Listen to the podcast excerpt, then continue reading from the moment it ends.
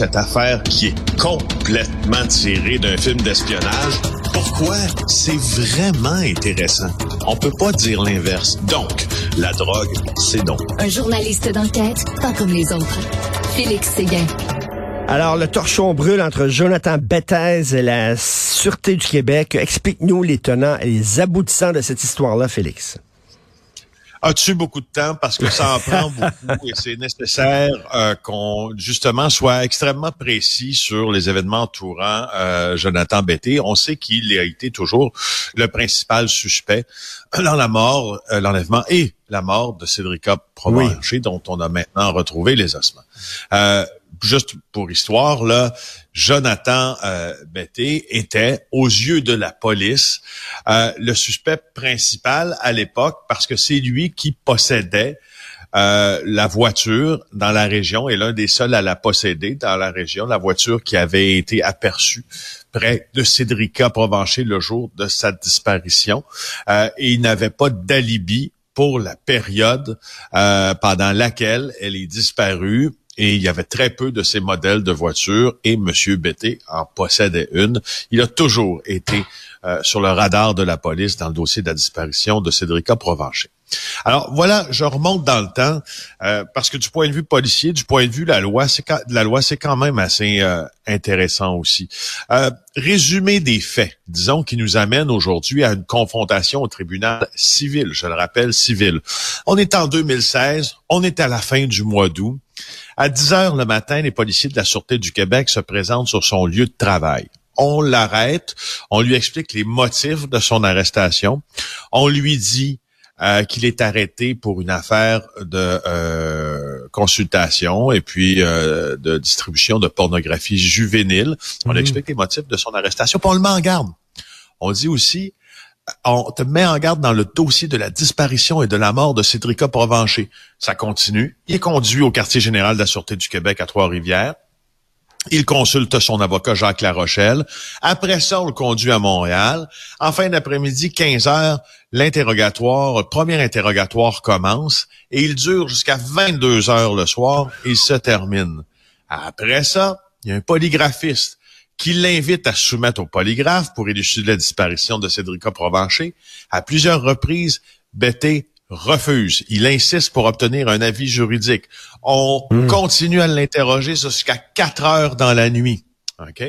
Alors, tout ça va nous mener un peu plus tard devant le tribunal, parce que n'oublions pas, euh, les policiers et en fait le DPCP accusait M. Betté euh, de d'avoir euh, distribué du consulté distribué du matériel pornographique juvénile, sauf que là, aux surprises, un juge de la Cour supérieure déclare que les policiers n'avaient pas de motif suffisant euh, ce mois d'août 2016 pour procéder à l'arrestation et à l'interrogatoire de Jonathan Betté en lien avec la porno juvénile. Ce qu'on dit, au fond, c'est que les enquêteurs ont une vision tunnel, qui se sont acharnés, en clair, qui sont allés à la pêche mmh, chez Jonathan mmh. Mmh. Ça, là, les parties de pêche policière, ça commence à être très encadré par le tribunal. Où réside cette partie de pêche-là? Quand tu, un, un des membres de l'équipe d'enquête euh, sur Cédric Provencher, puis sur l'affaire de pornographie juvénile, devrais-je dire, euh, se présente, je me rappelle plus exactement si c'est au domicile ou à l'entreprise emballage BT que ne possède plus maintenant sa famille dans le bout de Trois-Rivières.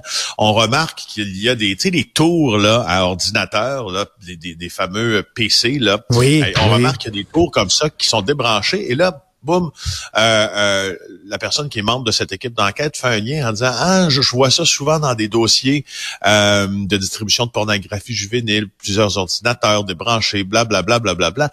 Est-ce que c'est un motif suffisant? pour arrêter puis avoir des hmm. mandats pour pénétrer chez BT? La réponse du juge, ça a été non. Alors là, Richard, je suis désolé, je prends beaucoup de ton temps, mais je termine en disant ça. On s'en vient on, avance dans le temps et nous voici aujourd'hui. Jonathan Betté a été innocenté de tous les crimes qu'on lui reprochait concernant la porno juvénile parce que les mandats sont invalides, donc le reste aussi. Il n'a pas été arrêté pour la disparition ni la mort de euh, Cédrica. C'est un homme libre qui estime avoir perdu beaucoup, sa famille également, et c'est pour ça qu'il poursuit pour 10 millions de dollars la Sûreté du Québec. Parce que, entre ah. parenthèses, hein, il faut le dire, hein, il a été l'objet de plein de rumeurs. Il y a des gens qui le harcèlent, qui l'intimident, lui et sa famille, depuis longtemps. Cela dit, je ne dis pas qu'il est innocent. On ne sait pas s'il est innocent ou s'il est coupable. On le sait pas, mais en tout cas, donc, euh, il fait, il fait l'objet de, beaucoup d'intimidation depuis quelque temps. Bon, alors tu mets le doigt sur quelque chose. On ne sait pas s'il est innocent ou il est coupable. Je te rappelle qu'aux yeux de la loi, il est innocent. Ouais. Ça, c'est certain. Aux yeux de la loi, il est, innocent. Il n'est accusé de rien. il est accusé de rien, euh, Jonathan Betté. Alors, lui, il poursuit la Sûreté du Québec, sa famille aussi, là, puis il y a différents dommages punitifs qu'on a qu'il demande pour lui-même, pour sa mère, pour euh, euh, son père et pour l'entreprise emballage euh, Betté qui a tourné à, volo quand quand tout ça est arrivé. Donc il poursuit, il poursuit la SQ, mais là la SQ a répliqué là. c'est ça, il poursuit la SQ parce qu'il dit que ils n'ont pas respecté sa présomption d'innocence euh, et qu'elle a été bafouée euh, en l'absence d'accusation criminelle. Sauf que là, les avocats regardent leur ligne de défense. Le service juridique de la SQ, je pense que dans ça, on va leur donner, ils ont une ligne de défense qui, en tout cas selon mon expérience des tribunaux, pas que j'ai été accusé souvent, mais je suis intéressé à la chose qui est plausible. Alors, ils ont préparé une défense écrite en requête à la, à la famille Betté. Euh, et ce qu'ils ont dit, ils ont annoncé leur couleur. Ok? Ils ont dit, regarde, nous autres, dans ce procès-là, parce que je te rappelle que ça, c'est un procès au civil. C'est pour ça qu'on peut en parler tant. C'est pas un procès criminel. On n'est pas pris dans des carcans. La SQ dit, on va nier plusieurs affirmations on va soutenir qu'il n'y a pas eu de faute et pas de lien de causalité parce qu'il n'y a pas de dommage. Sais-tu pourquoi il n'y a pas de dommage? Parce que on peut pas brimer la présomption d'innocence de quelqu'un qui est pas accusé. Ils ont objectivement raison, la Sûreté du Québec, de dire ça. Mais il n'est pas accusé de rien. Alors, comment peut-on brimer sa présomption d'innocence sans qu'il soit devant le tribunal, euh, devant, devant la cour criminelle pour répondre d'un de ses gestes euh, qu'on le présume avoir commis. Franchement, je, trouve que c'est assez intéressant. Mais ben oui, ben ça veut dire que la police ne pourrait plus interroger personne parce que dès que tu interroges quelqu'un, donc tu brises sa, sa présomption d'innocence. À un moment donné, ça n'a pas vraiment de sens. Là. Ben non, ben là c'est ça, là, c'est parce que s'il y a du privilège d'enquête en cours aussi, là, ça c'est une notion, euh, c'est une notion policière, ça que, que tu sais à un moment donné dans, dans des enquêtes, je te, rappelle que dans le cas de Betty, puis ça, tu vas trouver ça assez intéressant, on lui avait monté, pour élucider la mort de Cédrica Provencher, un Mr. Big. Hein? Un Mr. Big, là, ce sont les techniques policières qui font, euh, qui sont très, très bien préparées.